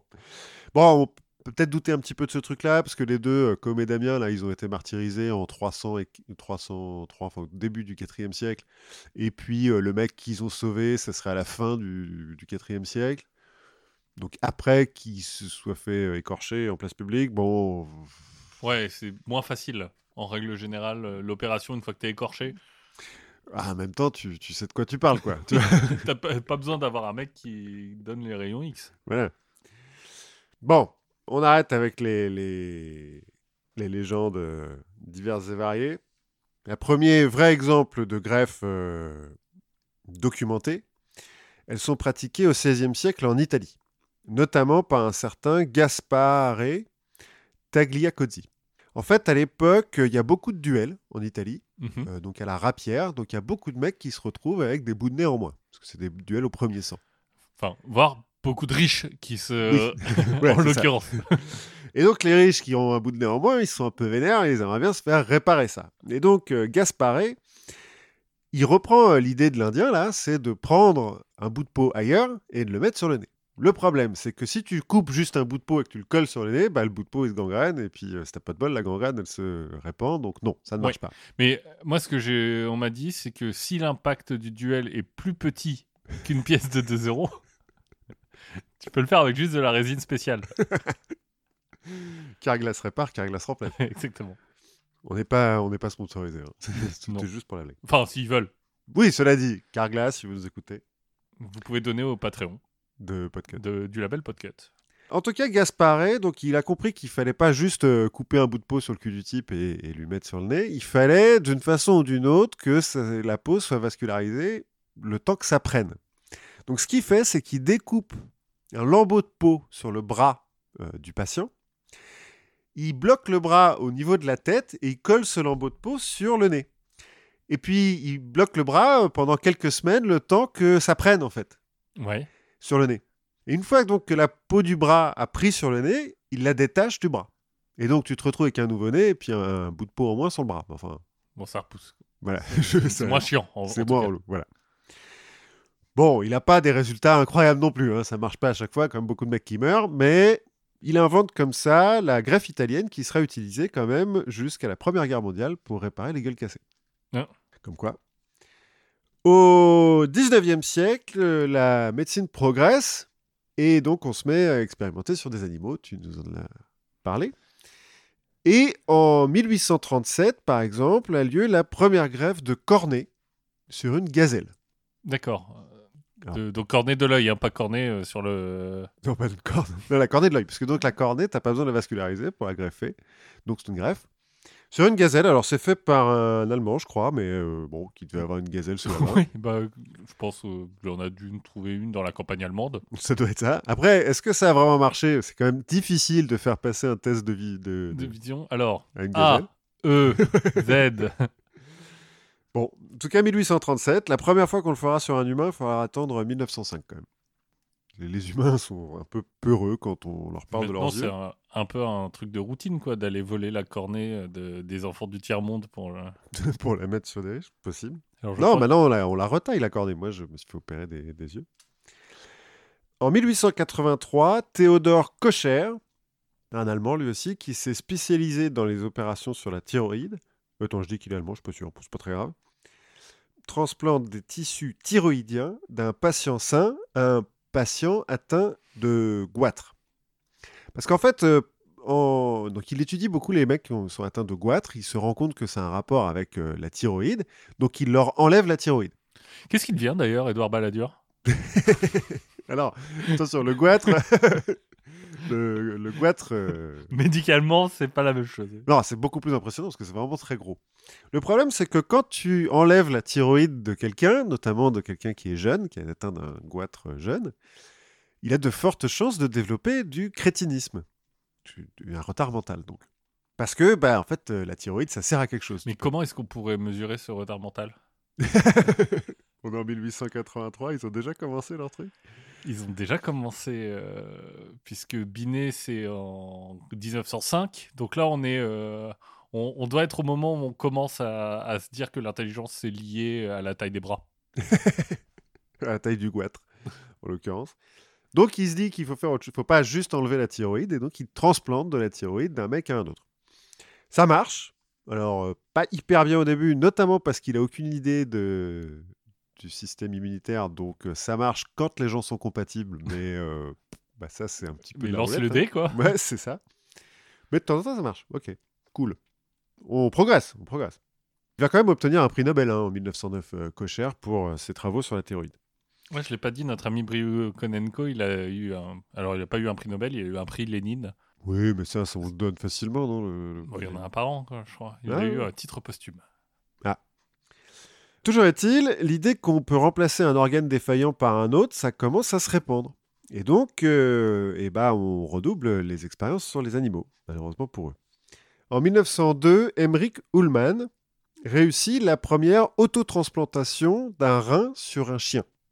Donc, autotransplantation, ça veut dire que euh, ça vient du, du même euh, organisme. Oui. Donc, ça implique, c'est qu'il a enlevé le rein d'un chien et qu'il lui a remis après. D'accord. Le chien a survécu. Euh, pas en se demandant euh, un peu pourquoi on lui a fait. à quoi ça sert. Alors, il a survécu 5 jours. Bon, c'est pas fou. Non, Mais c'est déjà ça. Parce que sans rein, euh, bon, voilà. la vie ne vaut plus rien. Il va continuer dans les expérimentations euh, sur le rein. Il va essayer d'implanter un rein de chèvre dans, euh, dans un chien. D'accord. Ça ne marche pas. Ça y est, on ouvre la porte, hein, à- n'importe quoi. Il faut tenter des trucs. Par remarque, quand tu sais pas, quand Ouais, c'est jamais. tu tentes, hein, c'est Voilà. comme ça qu'on apprend. Et un rein de cochon dans un homme, ça ne fonctionne pas non plus. Bon, donc du coup, il... après le- le- le- l'opération sur euh, l'homme, euh, il décide, euh, avec raisonnablement, de se retirer du monde de la transplantation rénale. Il arrête. Et de se mettre à la couture. Voilà. Alors, justement, l'un des problèmes euh, de la réussite de ces opérations, c'est la, vascularisation des organes transplantés. Parce qu'à l'époque, on n'est pas très bon là-dessus. Sur un bout de peau, ça se fait un petit peu tout seul, mais sur un rein, non. Il faut, euh, il faut le faire soi-même. quoi. C'est quand même des, des- des vaisseaux un petit peu plus Ouais, il importants. faut connecter les tubes. Voilà. Et on ne sait pas très bien faire ça. Heureusement, arrive dans la partie notre premier docteur euh, zinzin, Alexis Carrel. Alors, Alexis Carrel, français, en 1894, alors qu'il est encore étudiant à la faculté de médecine de Lyon, le président de la République de l'époque, Sadi Carnot, se fait poignarder et meurt quelques heures plus tard parce que ces médecins n'arrivent pas à recoudre euh, la veine euh, porte, en l'occurrence, Mhm. qui a été percée. Carrel, lui, est persuadé qu'on aurait pu le sauver et donc il décide de consacrer sa vie à ça, À la, sauver Sadi Carnot. non, à la chirurgie vasculaire. Parce qu'il veut pas que la France perde un autre président et tout, c'est important quand même. Ils sont quand même poignardés assez souvent, donc voilà. Du coup, en parallèle de ses études de médecine donc à Lyon et de ses recherches après, parce qu'il va continuer après à être diplômé, il va se faire engager chez une brodeuse de Lyon. Ah, euh, Lyon, c'était une capitale du textile hein, euh, à l'époque. Et il apprend avec cette brodeuse à faire des nœuds de plus en plus fins, de plus en plus rapidement. Et puis il apprend tout un tas de nœuds de- différents. Et il va développer, grâce à ça, des techniques pour euh, bah, relier les vaisseaux entre eux, les vaisseaux et les artères. Problème, en 1902, il s'exile au Canada pour une vague histoire de guérison miraculeuse à Lourdes. Euh, lui, il est un petit peu euh, mystique, on va dire. Oui. Et euh, il va soutenir Mordicus que oui, oui, les eaux de Lourdes ont sauvé une tuberculeuse qui était à deux doigts de mourir. La faculté, enfin l'Académie de médecine française dit bah non, tu es relou. Non, ce n'est pas vrai. voilà, hein, ce n'est pas possible. Et Fake puis, euh, on est en 1902. c'est- À l'époque, l'Église n'est pas en odeur de sainteté en France, donc euh, il s'exile, il va au Canada. Au Canada, il essaye d'appliquer ses techniques de broderie à la transplantation rénale. Donc, il essaye lui aussi de mettre des reins de cochon ou de chèvre dans des femmes, cette fois-ci, qui sont atteintes d'insuffisance rénale, hein, pas juste des, des femmes qui prennent au hasard. Bon, elles meurent toutes en quelques jours. Mais il fait des progrès quand même sur le coup. Et puis, euh, ça, on en entend parler un petit peu de ses expériences. Du coup, en 1906, il est invité à New York pour intégrer l'Institut Rockefeller, qui est un peu à la pointe euh, de la recherche à l'époque. Et il va y passer la plus grande partie de sa carrière d'ailleurs.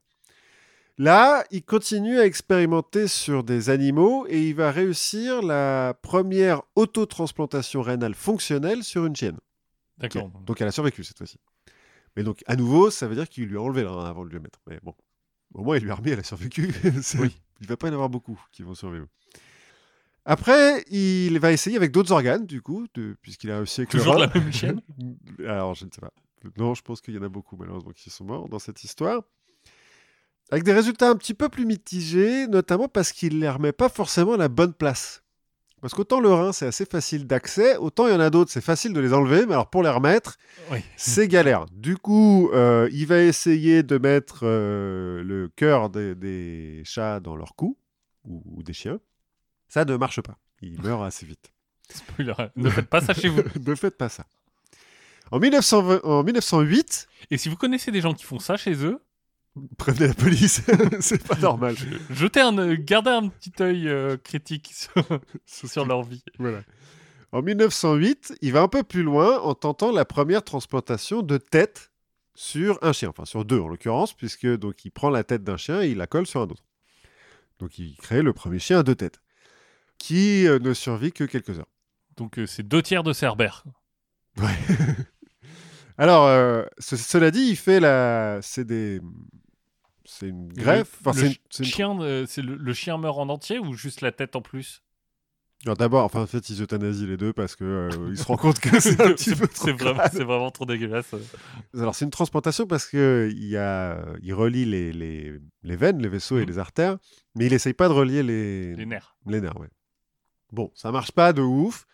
Donc, puisque après 2-3 heures, il est obligé d'anesthésier tout ça, mais ça l'arrête pas. Il va continuer euh, à expérimenter sur euh, la chirurgie vasculaire et la chirurgie cardiaque notamment, et il va obtenir un prix Nobel de médecine en 1912 quand même, parce que c'est un type important.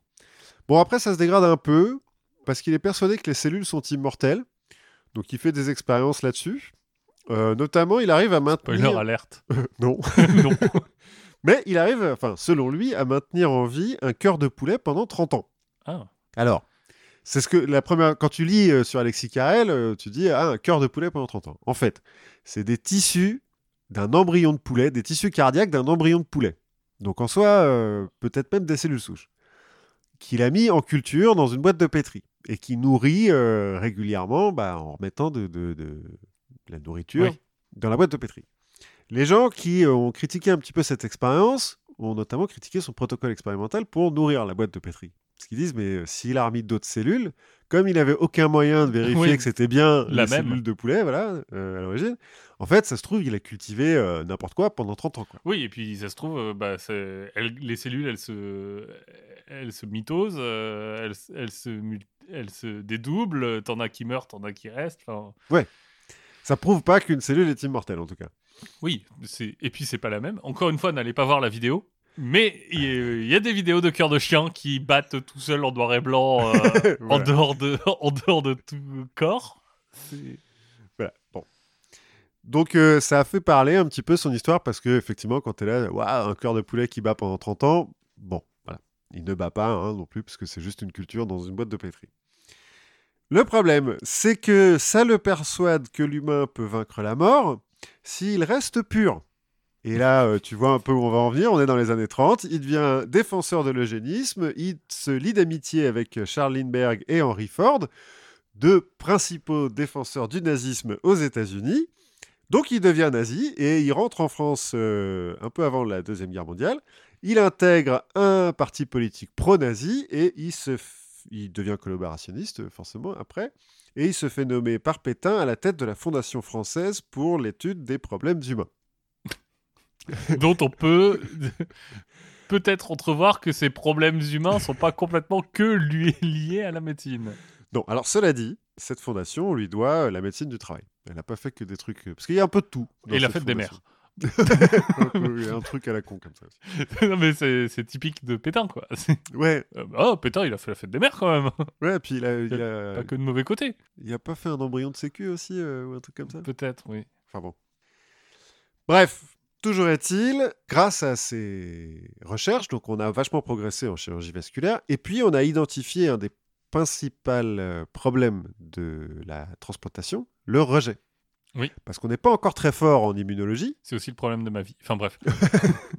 On n'est pas encore très fort en, immuno- euh, en immunologie, mais on s'est rendu compte, notamment grâce à Carrel, que si les patients chez qui la transplantation a eu l'air de marcher, s'ils meurent au maximum au bout de 30 jours, c'est parce que euh, le, le corps attaque l'organe transplanté. Donc on va continuer à expérimenter. bah oui. En 1926, par exemple, alors là, on, on- on expérimente sur un peu tout le monde, mais surtout, on commence à se dire que euh, ça peut marcher. Parce que donc en 1926, euh, la grève de peau, ça marche un peu, la grève de thyroïde, euh, pas mal.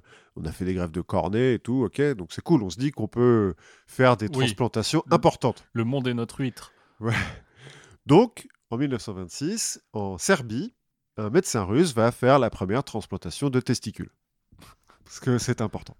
En l'occurrence, le donneur, c'est un meurtrier qui était condamné à mort, qui a vu sa, mène- sa peine commuée à 20 ans de prison. Et le receveur, euh, alors, Il s'est dit bon, je suis en prison. A priori. oui, que j'ai une couille en moins, c'est pas très grave.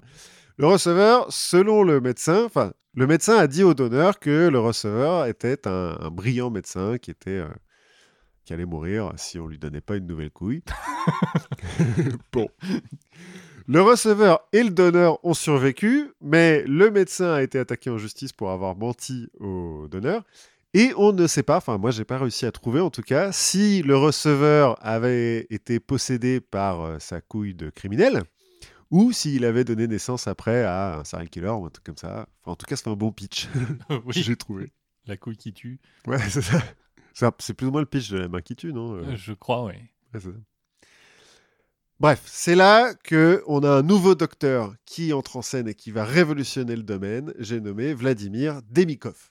Alors Vladimir est né en 1916 dans une famille de paysans russes, a priori assez pauvres. Son père meurt, euh, enfin est tué pendant la guerre civile russe, et donc il est élevé seul avec son frère et sa sœur par sa mère. Mais grâce au régime communiste, il peut aller à l'école. Et il se trouve qu'il est assez brillant. À 13 ans, après avoir vu un mécanicien réparer une voiture, il a l'idée qu'un être vivant défectueux peut être réparé en changeant une pièce, enfin la pièce défectueuse en Oui. l'occurrence, comme une voiture. Et donc, pour vérifier, en rentrant chez lui, il prend un couteau de cuisine et il commence à découper le chiot de la maison. Sa mère l'arrête avant que des dégâts trop importants euh, aient lieu, mais c'est toujours rassurant quand ton adolescent veut découper ton Oui. animal de compagnie. Exactement. Quand... Tout va bien. On parlera peut-être au- aussi. J'ai toujours pas lu le bouquin sur le psychopathe test. Ouais. oui, oui, c'est un des... c'est un des signes. À 15 ans, il devient mécanicien, donc, pour étudier un petit peu plus la, la réparation par changement de pièces défectueuses. Dans une usine de tracteurs, en l'occurrence, bon. Toujours est-il, ça renforce euh, sa conviction. À 18 ans, il rentre à la faculté de biologie de Voronezh. Voronezh. Bon, c'est un bled au milieu de la Russie, mais il y a une faculté de, bio- de biologie quand même. Et trois ans plus tard, alors qu'il n'est pas encore diplômé, il va inventer le premier cœur artificiel qu'il implante dans un chien, à qui donc il a retiré le cœur d'origine. hein. Oui. Et le chien survit grâce à son cœur artificiel euh, bah, jusqu'à ce qu'on le débranche. Quoi, mais... mais il survit pendant euh, quelques heures. D'accord. C'est un exploit en soi. Oui. Et d'ailleurs, ça fait parler euh, dans, dans- dans le monde universitaire russe, ça fait parler et il est transféré à l'université d'État de Moscou. J'ai vu un schéma de son truc, c'est rudimentaire et vu que c'est un peu fait en bois et tout machin. Alors, il arrive à faire le truc assez petit quand même, la taille d'un cœur de chien. Mhm. Mais, c'est branché, mais c'est quand même branché à, l'extérieur? ouais, c'est branché à l'extérieur. Donc, euh, bon, Donc en fait, c'est un peu une... un perfectionnement de la machine de Bryukonenko. c'est possible. Sauf qu'il n'y a pas le- les poumons, c'est seulement le cœur. D'accord. Enfin, c'est vraiment une pompe quoi. C'est vraiment le côté Ah, où tu as deux euh, ventricules et tout. De euh. toute façon, euh, le cœur, c'est. Oui, c'est une pompe. En, fait, si tu parles à des biologistes, euh, ils- la plupart vont te dire que le cœur, si tu veux faire des organes artificiels un jour, Mhm. le cœur, c'est pratiquement le plus simple. Bah ouais, la preuve, euh, le premier en 1900. Parce que, en fait, le cœur, c'est juste une pompe. Il n'y a pas de fonction biologique, euh, de, de complexité, de d'hormones et, et de choses comme ça. euh. Mhm. Alors, c'est pas aussi simple, c'est pas aussi simple qu'une pompe, mais, euh, mais c'est euh, c'est que mécanique. En tout cas, donc, premier petit exploit de Vladimir. À Moscou, alors petit détail amusant, pour s'inscrire à la faculté de, de Moscou, il est censé donner une photo de lui en costard-cravate, avec une chemise blanche. Et il se trouve qu'il n'a pas ni costard, ni cravate, ni chemise blanche. Donc il prend une photo de lui normale et il va dessiner euh, le costard et tout. Il y a la photo, vous la trouver sur, euh, sur Wikipédia, c'est marrant. Mais faites attention aux autres photos. Voilà, ne regardez que celle-là. Ouais, quand je dis euh, sur le cas artificiel, là, le chien a survécu pendant quelques heures, mais enfin, son cerveau n'a pas été alimenté pendant 20 minutes. Donc, Oui. survie, bon, plus ou moins. Bref. Il est diplômé en 1940 et, bon, comme un petit peu tout le monde à l'époque, il intègre l'armée rouge. Cela dit, il l'intègre en tant que pathologiste et expert médico-légal. Ce qui est euh, un poste un peu plus sympa que euh, porteur de balles, parce que c'est ton pote qui a le fusil. Voilà, tout à fait. Et puis pour lui, c'est bien, parce que du coup, les cadavres, ils arrivent déjà ouverts. Ou en tout cas, il a le droit de les ouvrir, quoi. Euh, Oui. Personne ne le regarde euh, bizarrement. Donc, bon, bah, il passe la guerre comme ça, il va être décoré, c'est cool. En 1947, il retourne à l'université de Moscou et il recommence à expérimenter sur des animaux, en l'occurrence des chiens et des chats. Première contribution à la science euh, de cette époque, il établit que le cœur, après une transplantation, doit obligatoirement être placé dans la cage thoracique pour être fonctionnel. Parce qu'il est catégorique, mettre un cœur dans l'aine d'un chat ou dans son cou, ça ne sert à rien. Ça ne marche pas. Dans la jambe, non plus. Non plus. J'ai essayé. ça ne- Il a tout essayé, ça marche pas, il faut le remettre à l'endroit où il est censé être. Censé être. C'est un progrès, Ouais. ça fait avancer la science. Conséquence, en 1951, il effectue la première transplantation cardiaque orthotopique, donc au bon endroit, sur un animal à sang chaud de l'histoire, D'accord. De cœur. de cœur. Sur un chien en l'occurrence, qui a survécu quelques heures. Bon, encore une fois, euh, qui n'a pas été alimenté pendant 20 minutes, mais Oui. Euh, C'est d'autant plus remarquable qu'il faut se souvenir qu'à l'époque, il n'a pas. euh, Alors, des anesthésiants, euh, ouais, plus ou moins. Il n'a pas d'anticoagulant, il n'a pas de microscope, il n'a pas d'instruments spécifiques. Enfin, il a des instruments de l'époque, quoi, mais voilà. Et qu'il n'a pas de machine cœur-poumon euh, pour maintenir le, le chien en vie. Mais en fait, il se trouve que Vladimir, il est hyper rapide, il est hyper doué de ses mains. D'accord. Donc il le fait ça hyper vite.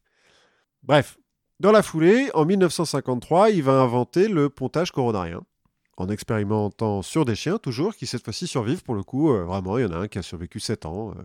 Oui, c'est une technique qui marche. euh. Alors, qui est, cela dit, on a dû attendre les années 60 avant qu'on essaye sur des humains. Qu'on se- Bah oui, on se dit, tiens, ça vient des Russes. Alors, euh, dans les années 60, les premiers, c'est des Russes hein, qui le Oui. font. Mais même les Russes, en fait, quand ils. Parce que, vous allez voir ce qui se passe l'année suivante, euh, ils commencent à douter un petit peu de Vladimir.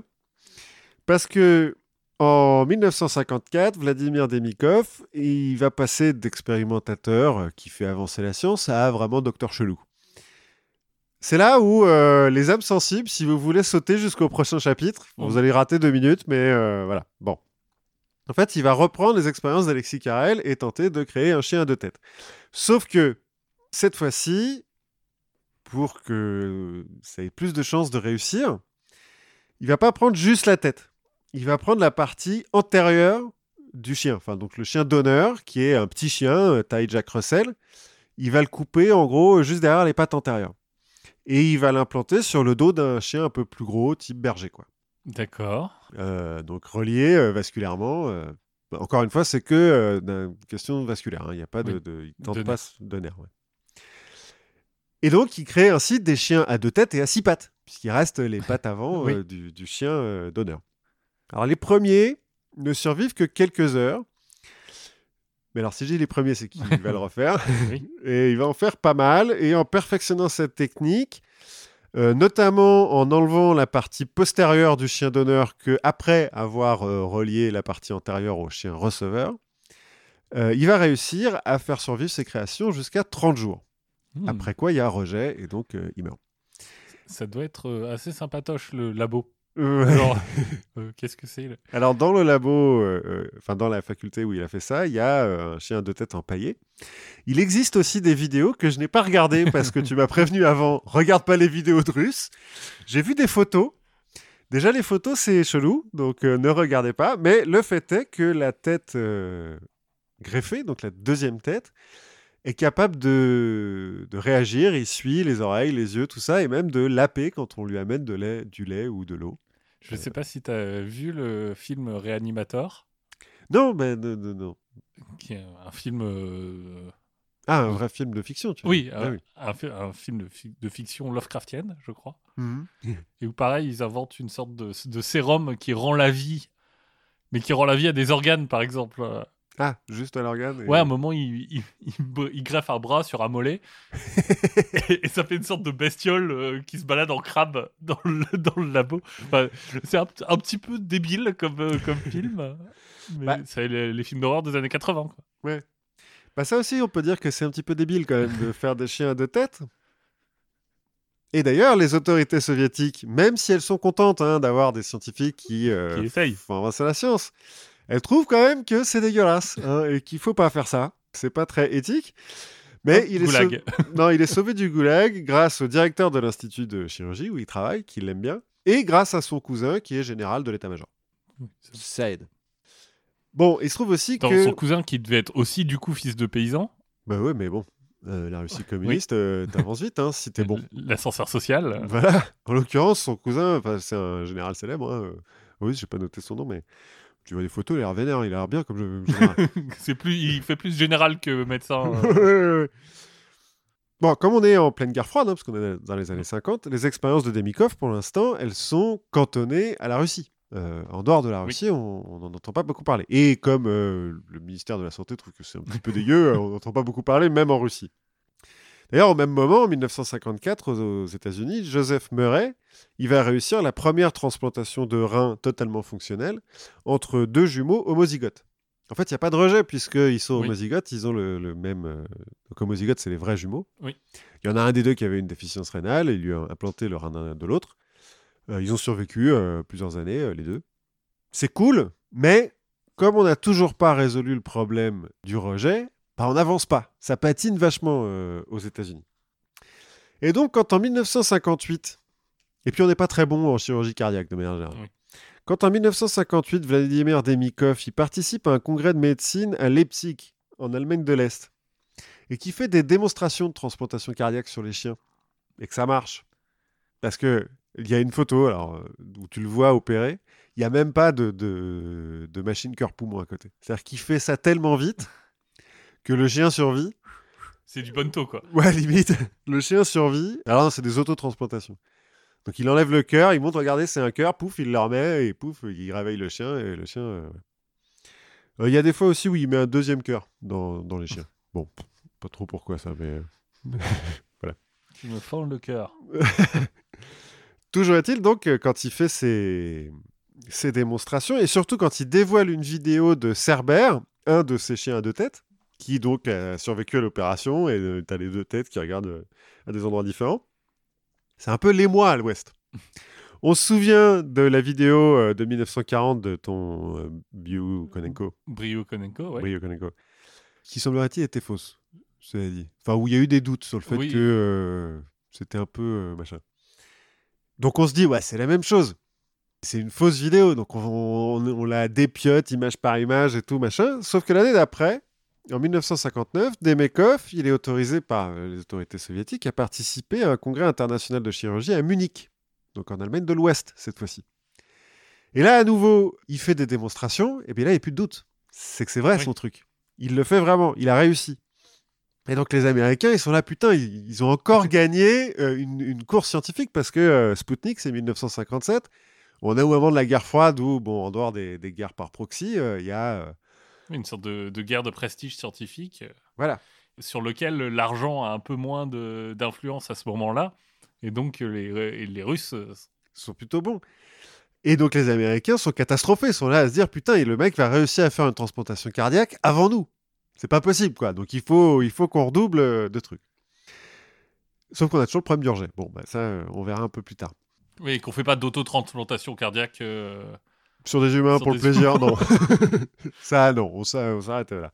En 59 aussi, il y a un journaliste de Life Magazine qui vient assister à euh, une opération de greffe de tête de chien, donc un- une création de, de chien de tête, c'est la 12e. Donc euh, voilà. Dans le laboratoire de Demikov à Moscou. Et donc là, il écrit noir sur blanc. euh, Genre, ouais, ouais, c'est vrai, j'étais là, il publie des photos et tout, machin. bon. Et les Américains, c'est à ce moment-là qu'ils se disent Putain, mais les mecs, ils sont en train de créer des super soldats et des soldats zombies et tout. Ils vont créer des, des soldats euh, communistes à deux cœurs qui sont euh, impossibles à tuer. euh, genre, c'est la merde. Mais en fait, il y a un autre chirurgien visionnaire qui était à Munich et qui a vu tout ça. Un Sud-Africain, Christian Barnard. Lui, il trouve que c'est super ce que fait Demikov. Alors, en rentrant en Afrique du Sud, il, il s'essaye au chien de tête. Bon, ça marche pas. Parce qu'il est pas, il est pas si bon il que fait ça. trop chaud. Ça doit être ça. Mais surtout qu'il a juste, enfin, il n'a pas étudié avec Demikov, il a juste vu euh, le, le résultat des opérations. Donc en fait, il fait une demande, offici- une demande officielle au ministère de la Santé soviétique pour venir dans le labo de Demikov. Il, est- il vient d'Afrique du Sud. Euh, les soviétiques savent pas trop, mais ils refusent. Donc Barnard, il y va comme touriste à Moscou. Et euh, par hasard, euh, il se retrouve dans le labo de Demikov. et puis ils se mettent à parler transplantation cardiaque, quoi. Donc il étudie un petit peu avec Demikov comme ça. Il va venir deux fois à, à Moscou comme touriste. Et en 1967, en Afrique du Sud, il va réaliser la première transplantation cardiaque sur des humains. Qui, alors, marche euh, le, le- le récepteur, non. J'ai perdu le mot. Enfin, bon, la personne qui reçoit le nouveau cœur Oui, va survivre euh, 18 jours. D'accord. Ce qui est déjà pas mal. Après, il y a rejet, en fait, parce qu'on est toujours en, Oui, on a toujours, on sait toujours pas euh, pourquoi. Alors, il- dans les années 60, si on, comment- on a compris pourquoi, mais on ne sait pas encore comment l'empêcher. Au début, on fait de l'irradiation. C'est-à-dire qu'on irradie euh, l'organe transplanté euh, au rayon X pour euh, buter les, anticorps Mhm. de façon à ce que l'organisme receveur ne voit pas d'anticorps différents et donc n'attaque pas euh, le- le- l'organe. Alors ça marche pas hyper bien, mais dans les années 60, on découvre en fait les médicaments immunosuppresseurs et on commence à expérimenter dessus et c'est ça qui va permettre la transplantation un petit peu plus tard. Bon, quant à Vladimir, Demikov, il a un peu des problèmes quand il revient de Munich parce que les autorités soviétiques sont là genre mais attends, euh, t'as donné des secrets à l'Ouest et tout, t'es un traître, machin. Donc de nouveau, euh, général cou- Oui. Cousin de général, général de cousin, pardon, pour le sauver. Et il va publier ses recherches en 1960 dans un bouquin qui va être traduit euh, dans plein de langues et tout, euh, qui est un peu une- le premier gros bouquin sur la transplantation cardiaque. Et en 63, il va enfin obtenir son doctorat, parce que jusqu'à présent, il n'était pas docteur, en biologie, parce qu'on lui refuse celui de médecine. En biologie canine. si. Nos, amis, nos amis qui ont étudié les chiens nous entendent. Oui. Et il va continuer ses recherches, euh, alors des recherches un petit peu plus conventionnelles, jusqu'à sa retraite en 1986. Enfin, cela dit, il paraît qu'il a créé la première collection d'organes en dehors du corps. Donc, euh, alors j'ai pas, je suis pas allé chercher jusque-là. parce Enfin, officiel, en Oui. dehors de... oui. Bref. Dans les années 60, donc, les Américains reprennent la main grâce euh, aux médicaments immunosuppresseurs qui euh, vont régler petit à petit euh, le problème euh, du rejet. Et c'est en Amérique qu'on va trouver notre dernier docteur Maboul, en l'occurrence Robert White. Alors Robert White, en 65, il s'essaye aussi au chien de tête. Et il va même un petit peu plus loin parce qu'il va transplanter le cerveau uniquement d'un chien dans le cou d'un autre chien. Donc là, cette fois-ci, il fait un chien à deux cerveaux qui ne survit pas. Parce que voilà, ça, ça sert à rien. Et puis, il est moins bon que Demikov pour faire ça.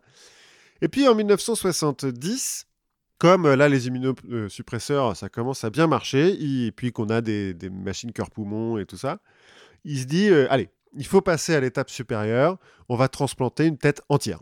Mais vraiment que la tête cette fois-ci, et pas sur un chien, sur des singes. Donc il va prendre deux singes, et il va couper leur tête, et puis il va placer la tête de l'un sur l'autre. Il fait Euh, les deux ou... alors, je ne sais pas s'il échange les têtes ou si. Bon, je pense qu'il en fait que sur un quand même, parce que ça prend un peu de temps. Le singe obtenu, a, enfin les, parce qu'il va le faire Oui. plusieurs fois hein, quand même, ont une activité cérébrale, c'est-à-dire que euh, ouais, ils ont des réflexes. Si tu leur amènes du, du jus de citron, euh, ils ont un, un réflexe, tout comme ça. Mais ils meurent tous au bout de quelques heures, officiellement à cause d'une overdose d'immunosuppresseurs, parce que euh, ils blindent de trucs les mecs. Et puis bon, est-ce qu'ils étaient vraiment en vie? C'est un peu euh, Oui. comme avec beaucoup d'expériences dont on a parlé, comme les cerveaux n'ont pas été alimentés pendant beaucoup plus que 5 minutes. Oui, ils ont des réflexes, mais Oui, c'est ça. Est-ce qu'on appelle ça la vie C'est dur à dire. malgré l'accueil un peu mitigé de la communauté scientifique, hein, qui le traite de barbare quand même, euh, il va continuer ses recherches sans singe. Mais il va continuer avec son idée de transplantation de tête et dans les années 90, il va proposer à Stephen Hawking et à Christopher Reeves de transplanter leur tête sur un autre corps, plus fonctionnel. En fait, est- c'est le mec qui a inventé Futurama. Un peu. Alors, euh, Stephen Hawking et Christopher Reeve ont refusé euh, pour des raisons qui leur appartiennent. Toujours est-il, depuis les années 80, avec les progrès des instruments et des immunosuppresseurs, euh, comme je l'ai dit au début, des transplantations et des greffes, on en fait plein. Maintenant, on transplante des visages, des cœurs, euh, plein de trucs. Mais il restait une dernière étape à franchir pour faire mieux qu'Isis. Et puis, pour réaliser le rêve de euh, James Whale dans La fiancée de Frankenstein en 1935 et Mel Brooks dans Frankenstein Jr., donc, dont je parlais au début, en 1974, la greffe de tub. Parce qu'on n'avait pas encore essayé. C'est chose faite en 2006 en Chine, même si le premier receveur a demandé l'ablation du greffon 14 jours après l'opération. Ça doit être trop bizarre, je suppose, Peut-être. d'avoir une bite qui n'est pas la tienne. Voilà, voilà. Enfin, une, une bite qui est pas la tienne, euh, à la place de la tienne. Oui, oui. Oui. Sinon, bon. Sinon, c'est- ton choix. mais- Voilà, voilà. Donc, euh, la greffe, ça marche. Bah oui, ça nous permet d'avancer vers la création de, de créatures euh, dites de Frankenstein. Voilà. Bah, on a appris plein de trucs. On a appris énormément de choses. Bah, on a appris plein de trucs et du coup, bah, on va continuer à en apprendre. On va continuer à essayer de vous en faire apprendre. Continuer à regarder des vidéos pour que vous n'ayez pas à le faire. Oui. Euh, moi, j'avoue que j'ai encore très, des images assez marquantes en tête là maintenant. et c'était plutôt il y a une semaine. Bref, continuez à nous écouter. On est super content que vous soyez nombreux. Que n'hésitez pas à participer au Patreon du label Padcut pour nous aider à développer plein d'autres projets dont vous entendrez peut-être parler bientôt. Et euh, bah, on se retrouve la prochaine fois. Oui, à la prochaine fois.